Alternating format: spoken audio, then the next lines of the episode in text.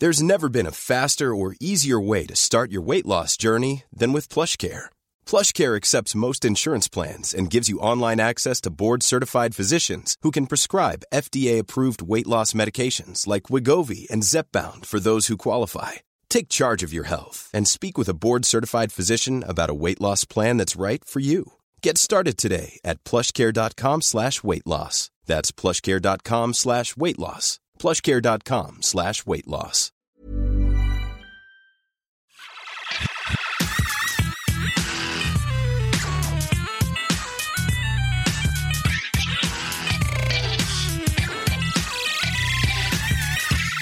All right, it's not working.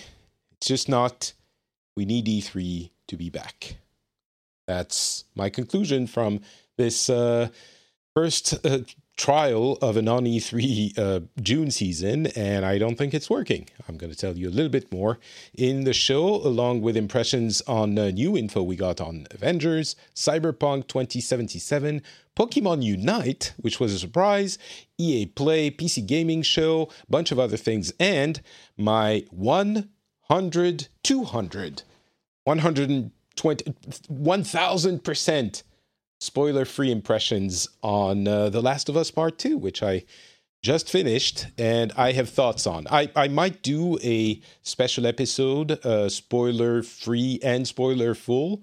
Uh, at some point, probably next week, but for now, just impressions that are uh, guaranteed to spoil absolutely nothing. Even so, I'll leave it towards the end for those who do not want to uh, hear anything about the game, which I was uh, like that, and uh, I completely avoided everything until now, which is having me wake up to a clustered truck of uh, stuff, which I'll talk about in a little bit. But first, uh, hi, hello, I'm Patrick Beja, and this is Pixels, and we talk about video games and the news from the industry, and we try to comment, analyze, understand, and hopefully have a good time doing all of this.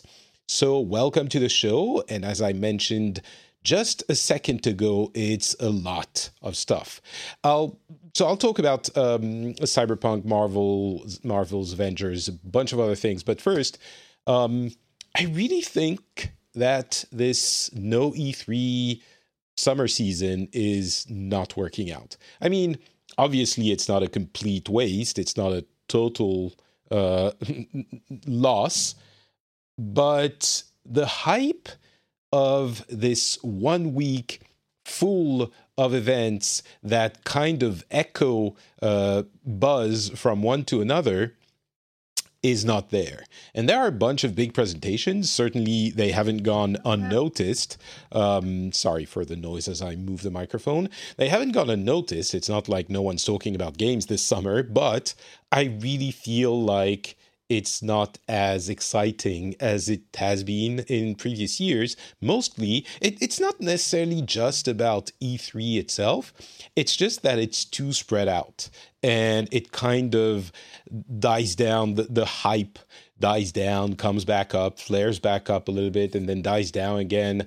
Um, it, it feels like the entire industry is benefiting from that E3 uh, uh, hotness of every everything happening at the same time. It's at least that's how it feels to be um, from the outside. Maybe that uh, companies and publishers are seeing engagement numbers that are telling them it's working out just fine. Um, it is very possible. It seems to me like that the the the the feedback I'm getting from everyone, uh, at least in the core gaming community, is that uh, it's more exciting. It's not about better or worse. It's more exciting um, when there is a common time to for everyone to get excited together. And um, I'm sure that for a couple of them, you know, Sony, Microsoft, everyone's going to be paying attention to them anyway, no matter what happens. But it feels like companies like uh, EA or maybe Ubisoft, we'll see, but it happens. Uh, Ubisoft's conference is in a couple of weeks on uh, June 12 or 14, 12, I think. Um, maybe that's going to work out for them better, but anyway, so we'll see. My suspicion and maybe hope is that next week, next year, um, there will be something to tighten the whole process. Maybe some kind of E3 with online presence. Maybe this is the the ESA's chance to do something out of it. Um, maybe it's going to be something completely different, and it's just going to be the companies that decide. All right, let's just federate together and make everything happen around the same time. Um, and maybe it won't happen, of course, but I think it would benefit the entire event um, to happen like this. And I think it will. So we shall see. All right. So let's talk about the presentations in no particular order. Let's start with the most recent one. Uh, Cyberpunk 2077 had yet, oh, well, first of all, it's uh, delayed again, which I didn't think was going to happen. Um, so that shows you, you shouldn't listen to me. But it's delayed to November 19. So a couple of months, a couple of extra months, which hopefully means that it will be very polished or at least not broken. Um, it seems like they've been working on it for so long, but it's also such a complex game from what we're seeing that um, it not broken is probably the, the the the bar that we can hope it to clear. But uh, there was a direct, I guess it's the generic term for this, a presentation um, called Night City Wire, which is going to be happening every few weeks, it seems. Uh, this was episode one, and they showed a couple of things from the game. A uh, mechanic which is called Brain Dance, which um, essentially lets you live through the actions of someone else through nano connection to your brain. Um, this is a concept, you know, live through something, a scene that someone else has done and explore it at will is something that is, that has happened before in other video games, but it fits so well the cyberpunk um, culture system, um, the cyberpunk universe, that it's interesting to see them. Ah, I can't. I'm I'm not happy with the placement of this mic. Um, it, that it seems it, it, fits a lot better. It really is seamless, and uh, so you can see a scene through their eyes and then kind of get outside of them and explore places that they weren't looking at and you have 3d control over like a your third person uh, you're in third person view kind of so um, it's it seems interesting to me because it shows that it's not just going to be you know combat uh, and dialogue as the main or stealth combat dialogue exploration. There's going to be other things in the game, and that shows how complex and how big the game is going to be. It looks, it still looks incredible. I mean, I'm sure the things we've seen were the best, uh, the most powerful PC they can put together, which is how these things always work. But man, it looks good. It looks like a really good game. Um, I'm not personally a huge Witcher fan, so it's not something that is um, super like I don't have this excitement built in, but I'm very curious to check it out. So I'll definitely be playing it when it comes out on November 17.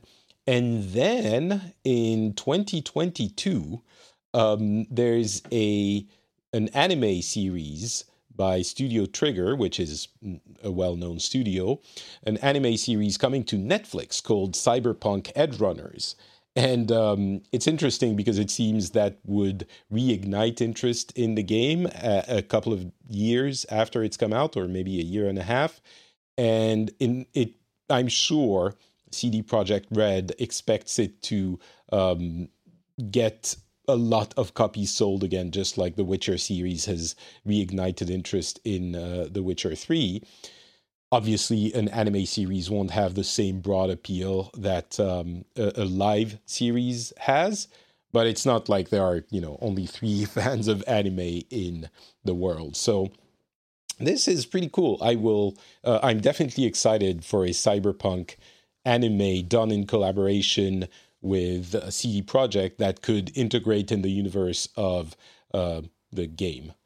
And that's another thing which I wanted to mention. They've been very clear that everything we've seen it seems so far, but certainly in this current last latest presentation and trailer, everything we've seen is only in the intro of the game.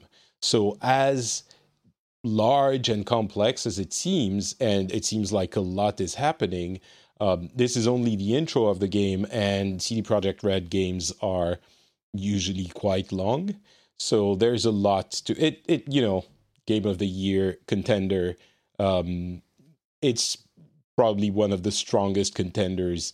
Um, period. Even though we haven't seen it. So yeah, Cyberpunk looks cool.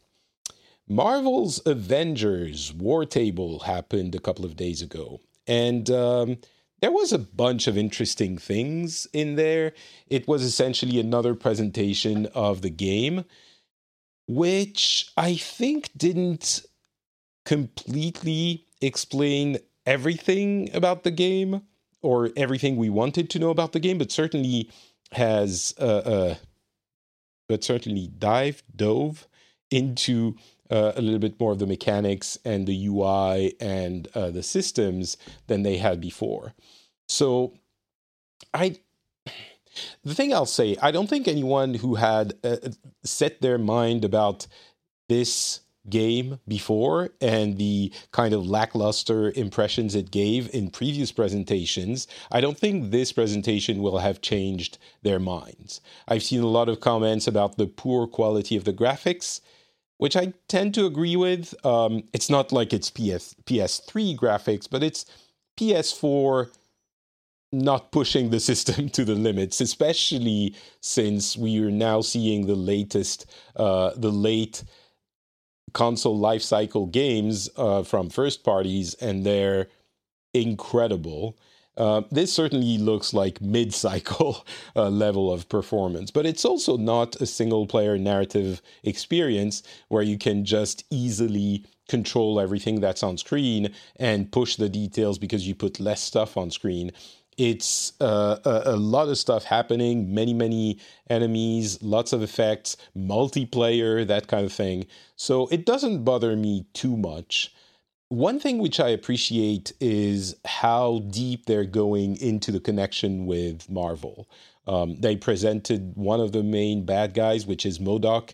And for those who know what MODOK is, it's essentially a giant head on a levitating seat and um, it it's not something that you do if you don't want to take risks with bringing core Marvel properties to the forefront and maybe get uh, a non-Marvel fans to you know scratch their heads a little bit. It is weird. So I kind of appreciated how um, brave in a sense they're being with this. Uh, I also liked how close to the comics they're going with the uh, costumes. There are some costumes that, if you're a Mar- Marvel fan, you're definitely going to go, "Oh, they have the bleeding edge armor," and "Oh, they have a thing," and "Oh, you know, it's it's."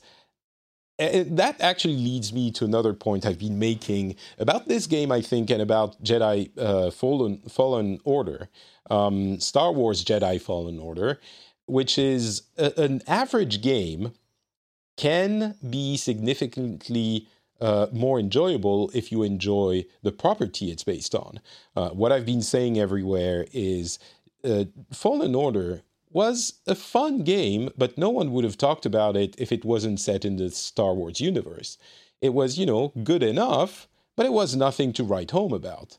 And because it was in Star Wars, it was made so much more enjoyable, which is fine. It's not like um, the game it, it, like it's a bad thing that we like it because it's it's Star Wars, of course. Um, and I think in this case, it's a it might be a similar relationship that I have to the game, even if the game is not uh, earning its enjoyment in earnest because of the gameplay. Um, it it can earn some of its enjoyment because you're playing as Thor or uh, as Iron Man or whoever else or Kamala Khan.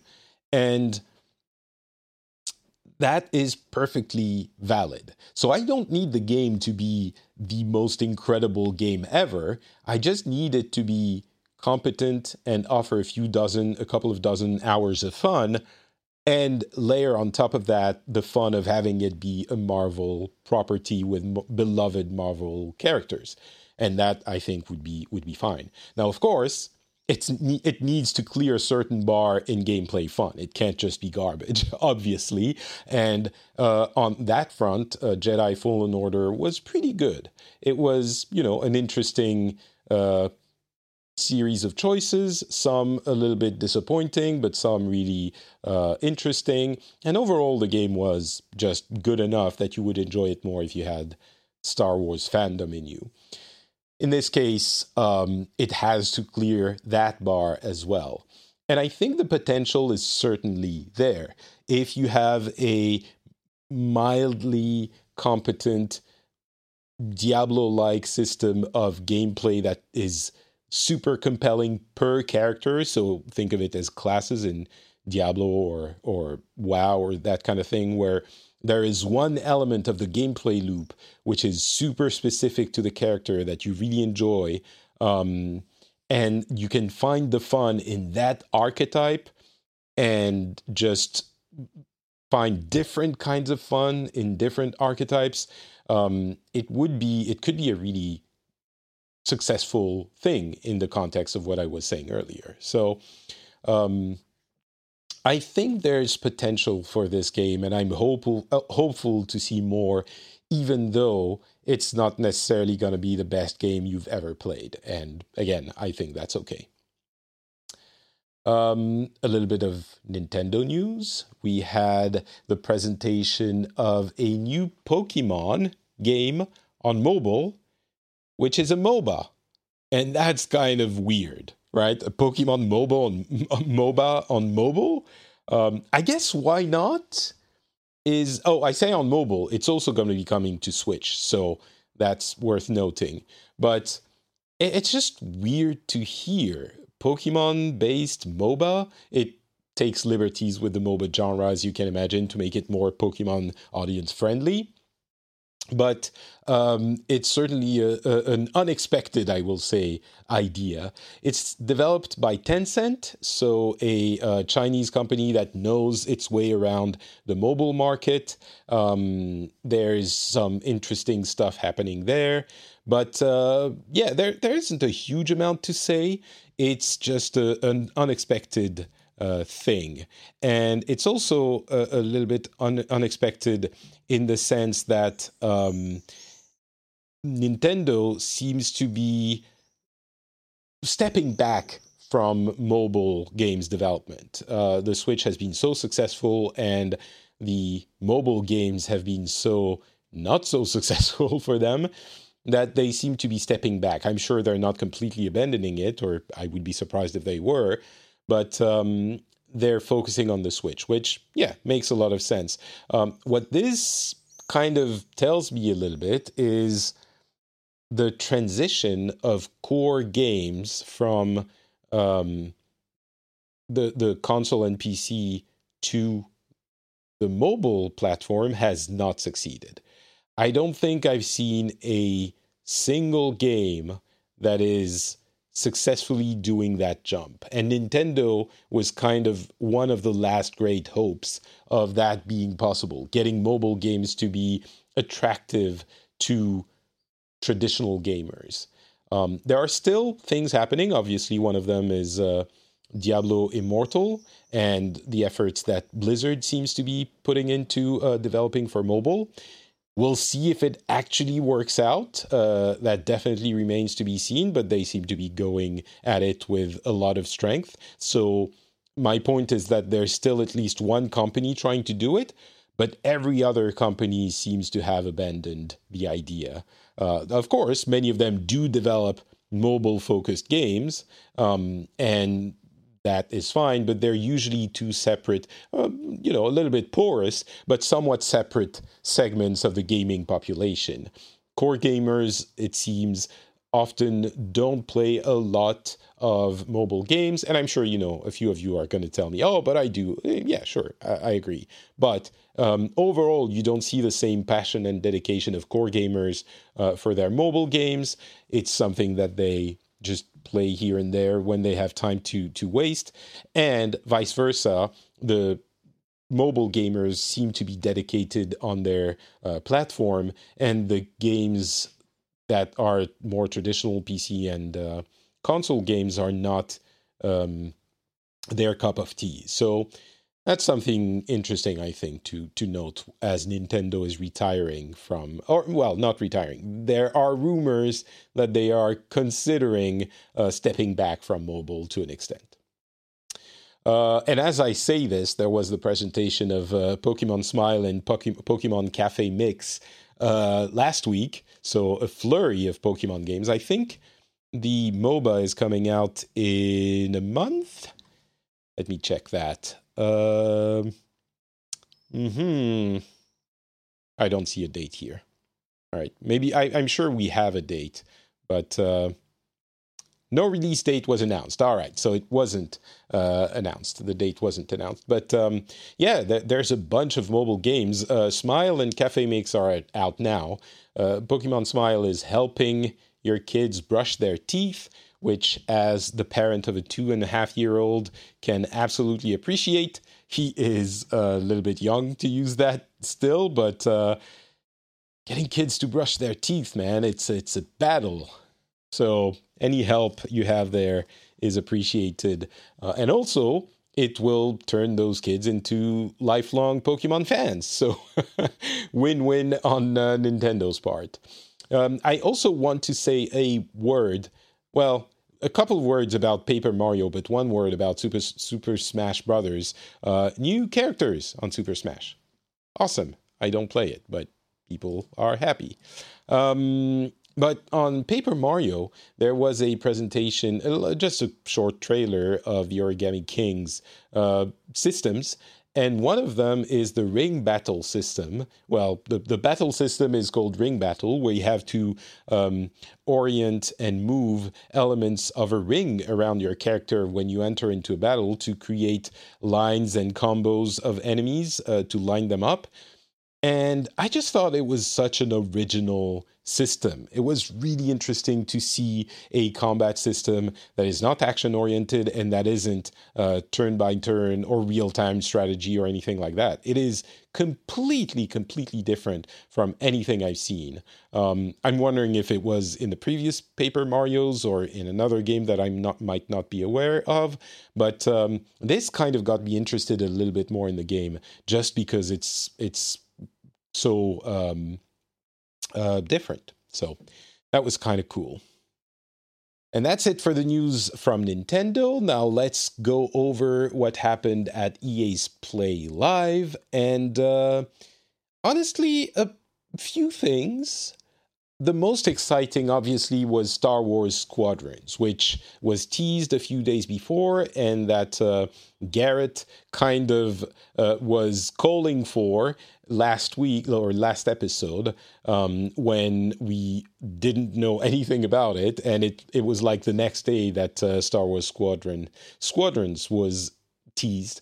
So what this is, if you don't know, is a five on five dogfight Star Wars game. So you play in the Star Wars universe. You um, have a TIE fighter and an X Wing and a bunch of other ships, and it's PvP, five on five. There is a single player experience. It seems likely that this will be a uh, three or four hours uh, uh, experience, and uh, it will teach you the basics of the game, but uh, it's there if you want to.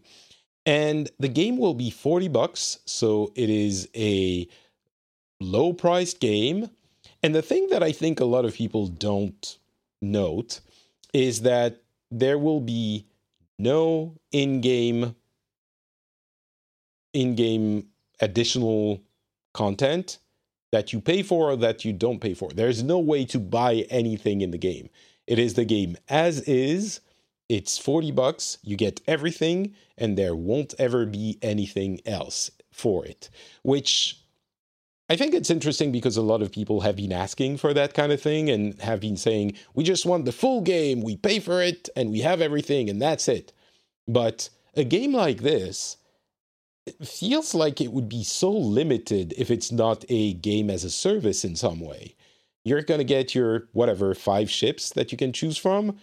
and you're gonna play it for a few hours, maybe a little bit longer, and then it's gonna die off, right? It's not, and maybe that's fine, maybe that's completely fine, but especially in a world where we have so many live games and so many things vying for your attention, I guess it will be interesting to see what happens to it and if people are adamant about that experience being what they want or if this kind of makes some people that are very anti uh, additional elements of a game after you've bought it realize well it's not just bad when you have additional stuff that come out and that refresh your interest in that game um, it's good that they're experimenting with this i suppose but i'm a little bit mm, worried not worried because i probably won't care all that much about that game, but uh, I'm wary of that idea that it won't get anything else uh, down the line. Um, there were a couple of other game announced. Uh, Rocket Arena, which it feels like some kind of Overwatch hero shooter with even more cartoony, almost Fortnite-like graphics. Uh, this is a tough competitive space, the hero shooter. So good luck to Rocket Arena, but I wouldn't expect it to do something incredible. Uh, there's a new skate game. There's a new game by um, oh, what's his name? Uh, Hazelight. Uh, oh, my mind is blanking. I'm gonna have to click. Josef Fares. Uh, you know the the guy who who did these two player games. Um, most recently, A Way Out. And uh, it seems like a weird game uh, that it Takes Two. It's launching next year. So if that's your thing, it's two player game and it's got a weird setting. Go check it out. There were reveals of EA Sports games, but uh, the, the the other big thing aside from Star Wars, which was definitely the biggest thing, was the announcement that uh, Apex Legends is coming to Switch this fall adding crossplay, and Electronic Arts is finally getting on the Switch bandwagon and is developing seven games for the Switch. So that is exciting because everyone loves their Switch, right? If you don't, I don't know who you are. Um, but there's a number of games that are coming to Switch. Uh, let's see which ones they are. Burnout Paradise remastered, remastered, uh, FIFA 21, Lost in Random, which is an interesting game, another game that was uh, presented there. Need for Speed Hot Pursuit, that is from 2010. That's going to be a remaster, also coming to other platforms, and a Plant vs. Zombies game. So, uh, if I'm being 100% honest, I'm not, it, all of this is not very exciting, uh, except for Apex Legends, which I should play again, actually. Um, but uh, it's you know it, it's good. I think that EA is expanding to the Switch because they should have done that more a, a while ago. Um, they didn't show any footage from the Switch version of Apex Legends. That should be noted. so uh, obviously we're not. Oops, apologies. Um, I'm not we're not going to that platform for graphical fidelity, uh, but it's funny that they didn't show anything. Um, and yeah, did I mention it's going to have crossplay? So thank God, uh, crossplay is coming to Apex Legends. That's very cool. Um, what else? The PC gaming show. Oh, oof. I don't want to be mean, but I, I know it's a small structure uh, it's put together by PC Gamer and Sean Plott and sorry, I can't remember the other host's name. Um, I, it's just not an enjoyable show. There were a couple of games that made me think, oh, that you know might be interesting. Ghostrunner is one of them. Uh, the Eternal Cylinder is one of them, but the show itself is so long and awkward and the jokes just don't work. Like these kinds of things that you would think the first time they did the PC gaming show, what was it, like four years ago? It was like, oh, you know, it's a good try. They, they can improve it. Um, at this point they have to have to improve it. They have to improve it for us to still, um, you know, give them that benefit of the they can do better. I mean, they can definitely do better, but it's such a weird pace with some presentations. And so here, here's the problem with that show. Every big game goes to another show. If you're big enough, you don't need to go to the PC, PC gaming show. So you have more niche game uh, games that go to the PC gaming show, and some of them are niche but very cool. But they're gonna be interesting to a subsection of the PC audience, which is itself a subsection of the gamer audience. And so, even if you're interested in many PC games, you might not be interested in half of the games that are presented there. And they show a trailer and a little bit of, of gameplay, maybe. And then, very often, they have the developer coming to explain the systems or the development of the game, that kind of thing. But at that point, if you're not interested in that type of game, you're going to check out on the developer doing a dry monologue about their game systems because that game is not in a genre that interests you to begin with. And since there are so many niche games in that show, because the non niche games go somewhere else, um, half of the show ends up being about something you really don't care about because by nature, um, the niche games are going to be interesting to a subsection of the audience that's watching.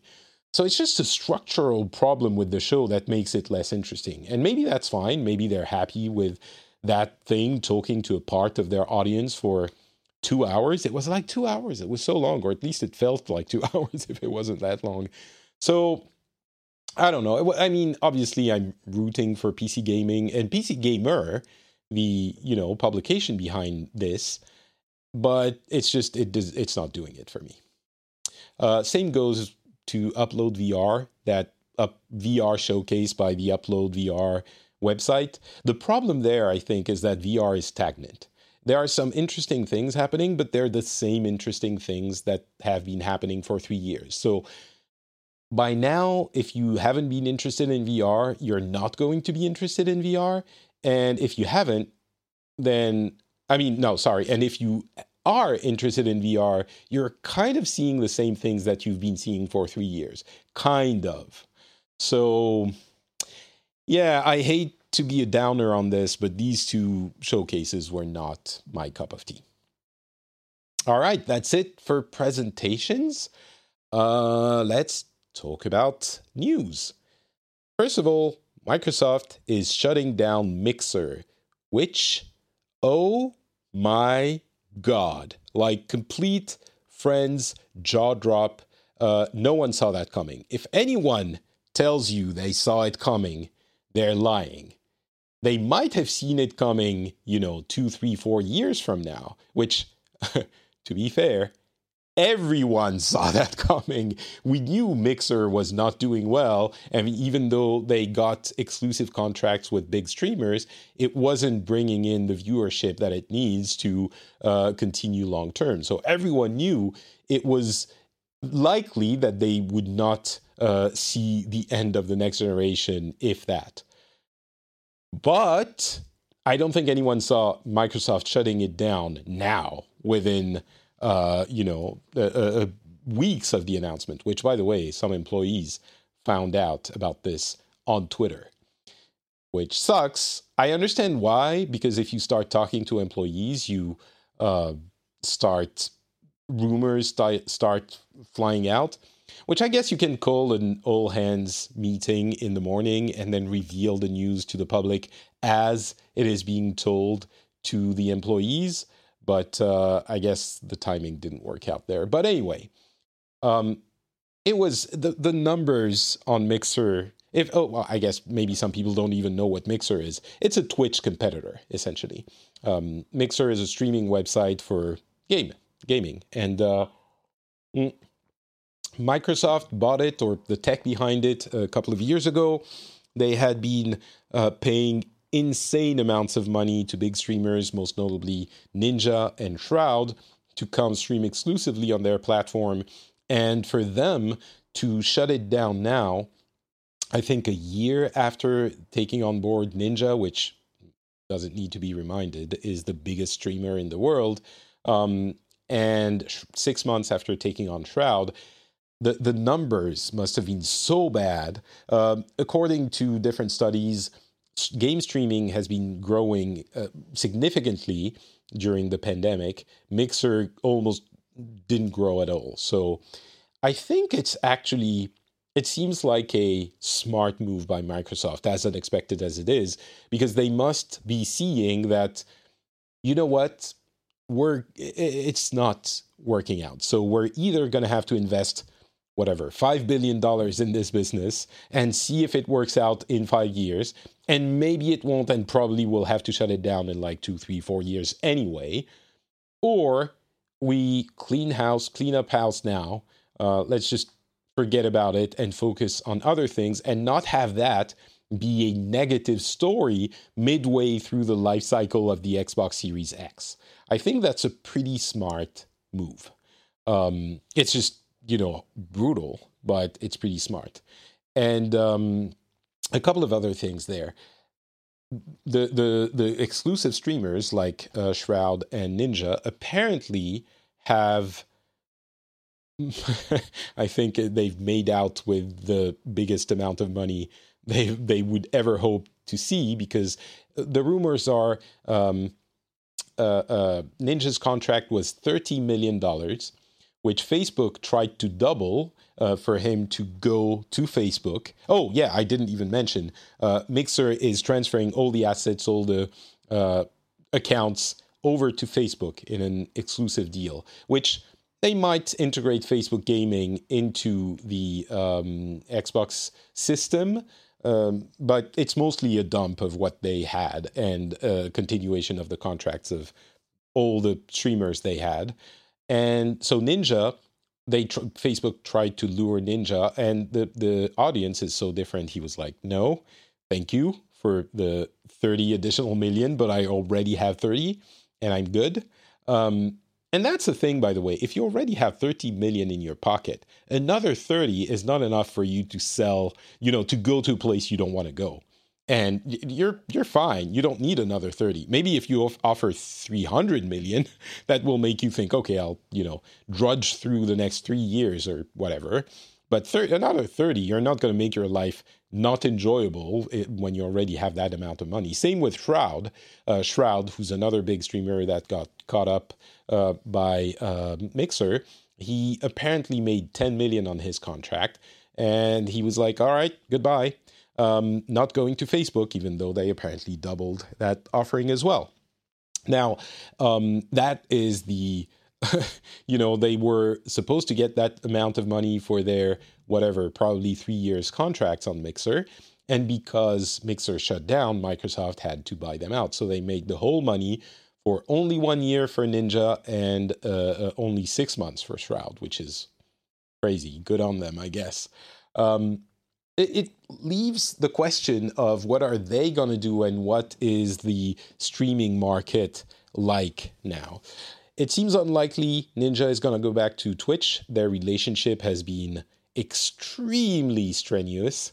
Um, some really bad thing happened with the uh, Ninja account when he left.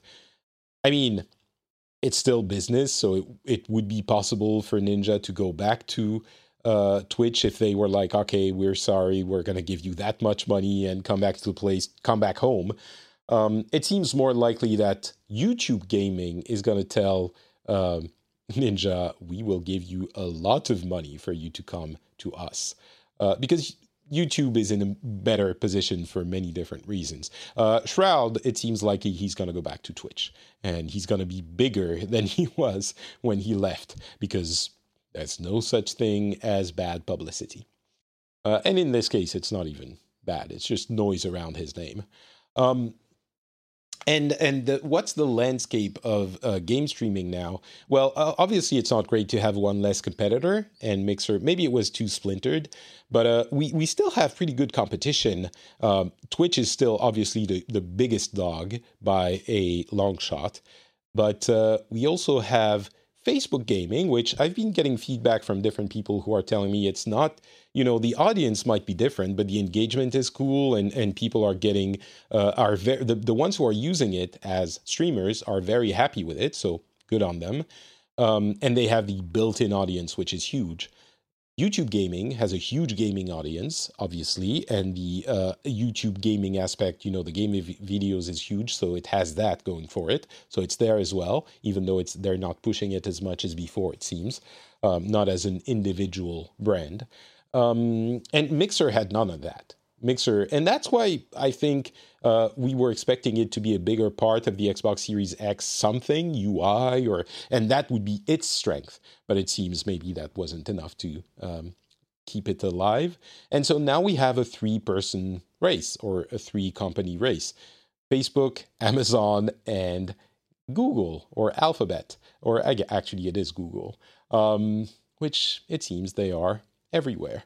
But uh, Twitch in that context is definitely the biggest one. So, yeah, that's where we are. Um, PlayStation 5 news just a little bit. Uh, Miles Morales, Spider Man Miles, Miles Morales, is indeed an a, a single, uh, individual game. It's probably not going to be a full length game as we suspected and discussed uh, a couple of times since the PS5 presentation, but it's been confirmed that you can buy it standalone.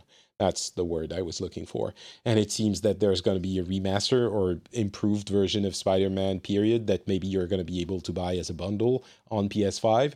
But uh, yeah, Miles Morales, the confirmation that it's a First Light slash uh, uh, Lost Legacy type experience is there. So uh, the other thing is uh, Horizon Forbidden West is coming out in 2021 which is uh, cool because when we were seeing it, it's definitely the game that looks next gen. And not seeing a date was leading me to believe that maybe it's not kind of far off, but uh, it's been confirmed, or at least at this stage, it might get delayed, of course, but they're aiming for 2021, which is cool. A couple of other tidbits. Uh, AT&T wants to sell off Warner Brothers Interactive, which there are a number of companies that are interested, but this is a really interesting um, company to be spun off. It could be a great get for a company like Activision. I'm guessing the contracts and gaming IPs come with the company. Otherwise, there's no point. So, Warner Brothers Interactive Entertainment would retain the rights to make uh, IPs based on Warner properties, which are numerous and include, of course, DC, but not just DC. So um, that would be a pretty cool get for a number of different big companies out there. I think EA, Take Two, Activision, uh, Activision in particular, because they don't have a lot of um, a lot of uh, IPs going right now. Uh, it's Call of Duty and the Blizzard games, but uh, it might also be a little bit too much to take on. So who knows? Um, the Steam's summer, the Steam summer sales started. So if there are games that you want, it's that time again where you can buy them for cheap and uh, never play them and let them be forgotten in your uh, list of shame, in your backlog. Uh, all right, so I do want to talk about The Last of Us Part 2, but before that, just a quick word about the wave of um, sexual harassment stories that have come out in the video game industry in the past week or two. You know, I, I I don't have a lot to contribute. I think I tweeted that a couple of days ago.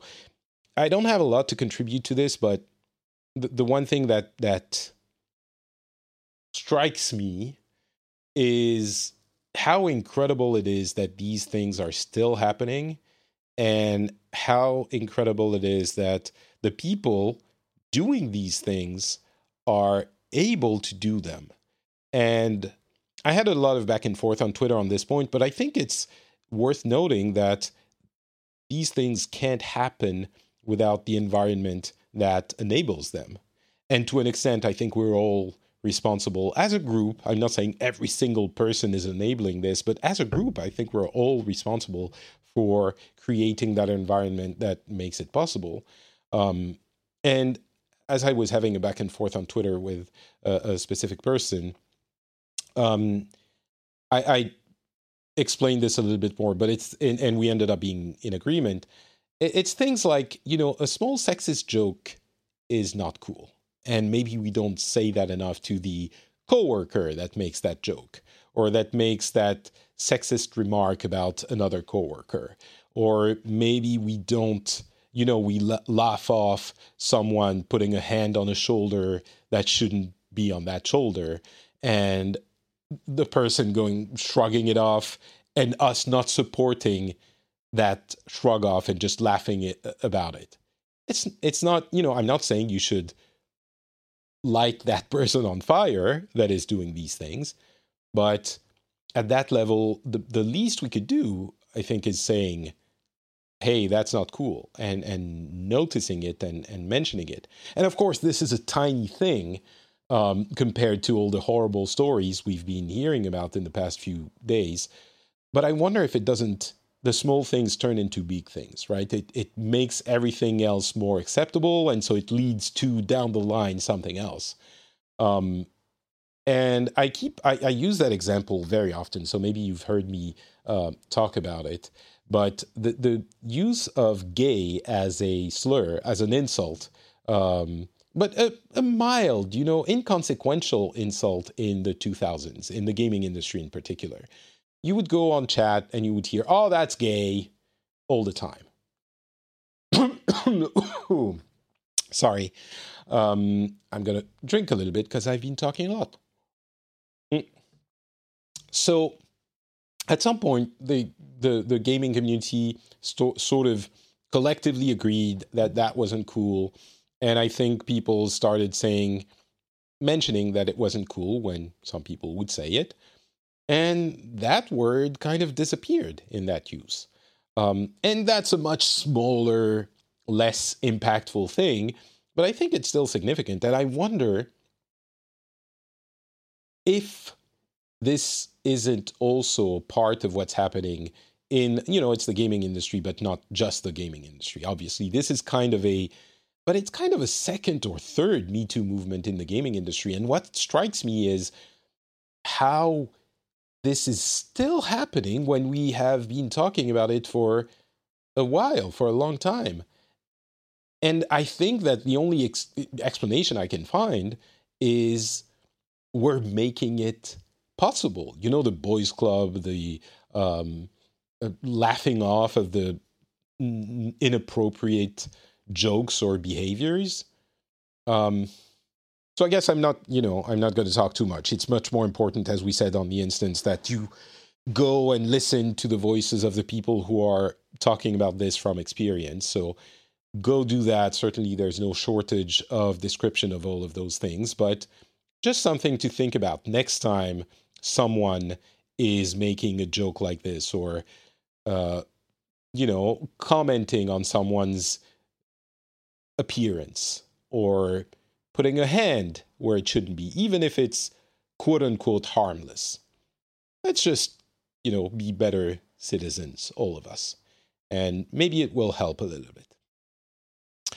Um, there are consequences, of course, of all of this in the gaming industry. One of the most positive ones is Twitch is starting to uh, be more forceful in their enforcing of their policies, which Twitch has been um, a little bit lax on, I think, because it's a lot of chat and chat is what it is. And I don't think it can be entirely fixed, but we can try.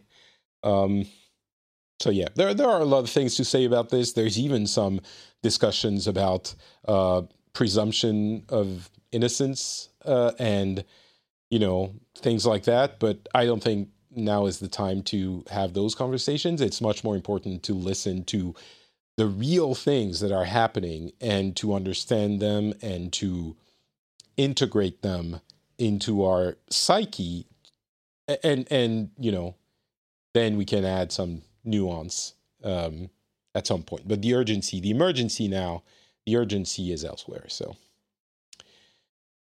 all right so if you don't want to hear about anything about the last of us part 2 uh, I would urge you to stop listening now. in I, am not going to talk about any spoilers. Like certainly I'm going to avoid like 120% no spoilers.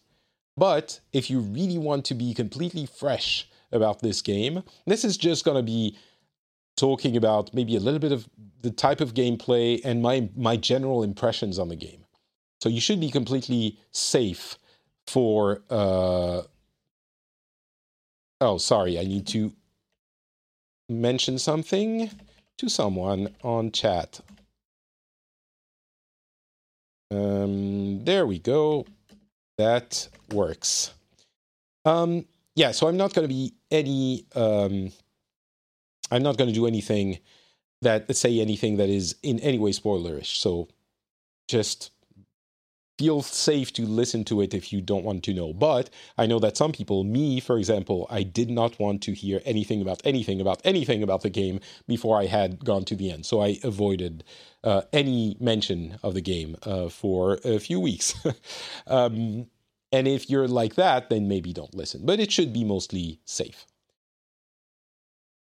So, a little bit of context. As you might know, The Last of Us 1 is possibly my favorite game of all time. It is not a perfect game. It has actually a lot of flaws. Um, oh yeah, and by the way, if you haven't played The Last of Us One, then definitely don't listen to this because I'm I'm going to spoil that. The first game I'm going to spoil, but not the second one. Um, so it has a lot of flaws, and I think the gameplay is okay. It's fun, but not incredible and the traversal is subpar, but the story, of course, is one of the greatest stories ever told, regardless of the medium. Definitely in video game. Uh, for me, it's the greatest story ever told in a video game medium format, but um, possibly in any medium. So that is where I'm coming from. I had high hopes for The Last of Us Part 2. Let me uh, find a tweet that I did summarizing my feelings about it, um, again, in a non spoilering way. So I think the the ba- main thing is that I don't know how I feel about the game. I finished it yesterday, um, and this is what I said on Twitter. Is it an incredible game? Yes. It is an incredible game. Is it as good as the first one? I don't think so. I think it's very good. You know, the first one was, if there's ever a 10 out of 10 in my book, that the first one was it. This one would be, I don't know, you know, an 8 or a 9.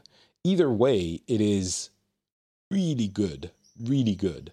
Uh, but I don't think it's as good as the first one it's technically incredible.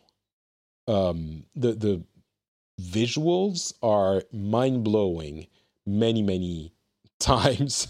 you know, you're constantly amazed at what you're seeing. Um, is it powerful? Yes, it is an extremely powerful game. Um, it it engages you. It provokes you, it challenges you, it it makes you very uncomfortable. It's not a game that it's a game that many people can't play, and I wouldn't fault anyone for saying this is not for me. It is violent. Um, it is violent in more ways than one. Not just the physical violence, but the psychological violence is is hard to bear. Um,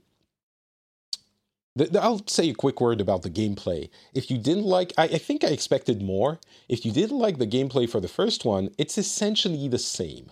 There is very little difference. Some, te- you know, minor uh, differences in the way you approach combat, but mostly it's the same gameplay as in the first game. There's very little traversal or puzzles, so it's mostly the gameplay, and it is um, it, it, can get monotonous for some people. I always had fun with it, um, with the with the gameplay, with the combat, but it is not significantly different from the one in the first game. So that's important to note. And the big question is is the game enjoyable, the game as a whole? And I don't know how to answer that question. Um, I played through the whole game and I played within a week, uh, partly because I wanted to, to play through the whole thing to avoid spoilers, but also because I I didn't want to stop because I wanted to see what was happening. And I I I guess I I'm answering the question. I enjoyed playing it. I wanted it's not that I enjoyed playing it it's that I wanted to play it. I wanted to keep playing it. Does that make it enjoyable? I I don't think I can say I enjoyed it um, thinking about it. I lived through what the game wanted me to live through. And I didn't want to stop that ride. I didn't want to stop that experience. But I don't think I can say I, I enjoyed it um, in the fun sense of the word.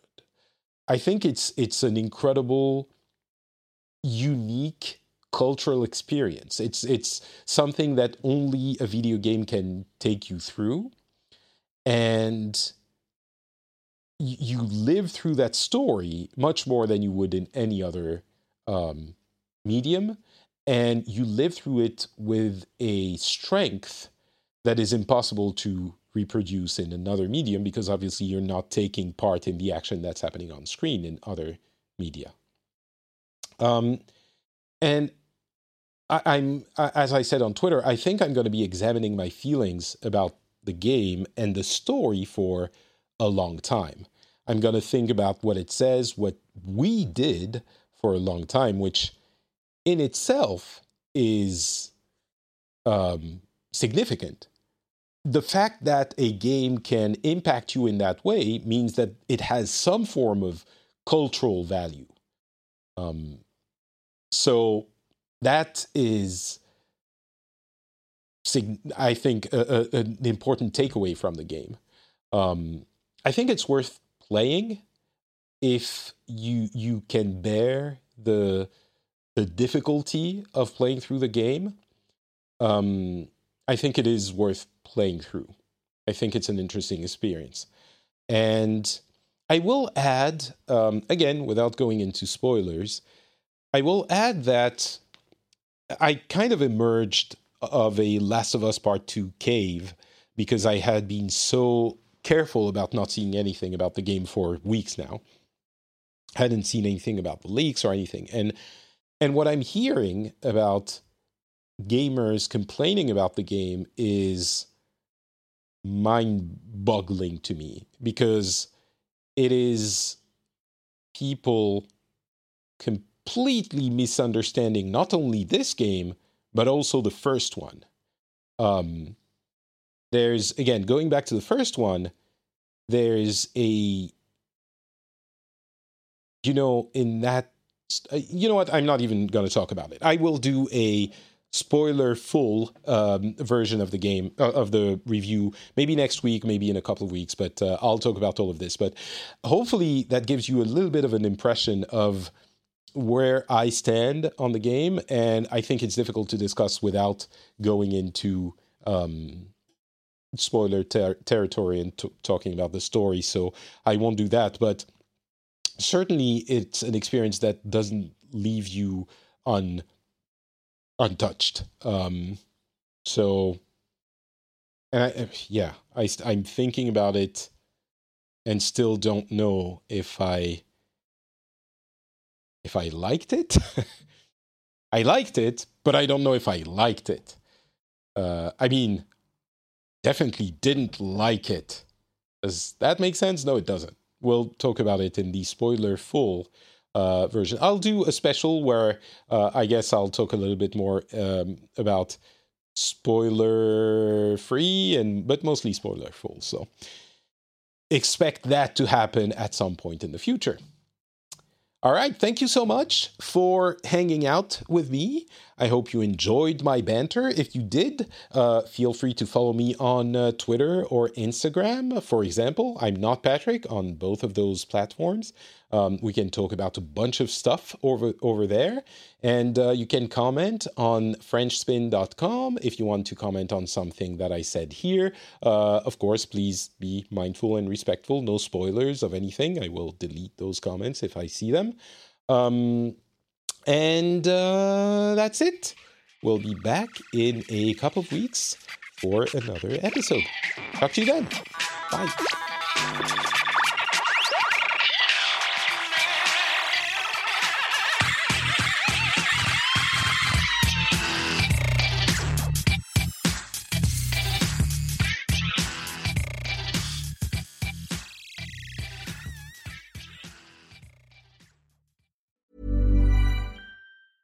Hi, I'm Daniel, founder of Pretty Litter. Did you know cats tend to hide symptoms of sickness and pain? I learned this the hard way after losing my cat, Gingy. So I created Pretty Litter, a health monitoring litter that helps detect early signs of illness by changing colors, saving you money and potentially your cat's life. Pretty Litter is veterinarian developed, and it's the easiest way to keep tabs on your fur baby's health right at home. Go to prettylitter.com and use code ACAST for 20% off your first order and a free cat toy. Terms and conditions apply. See site for details.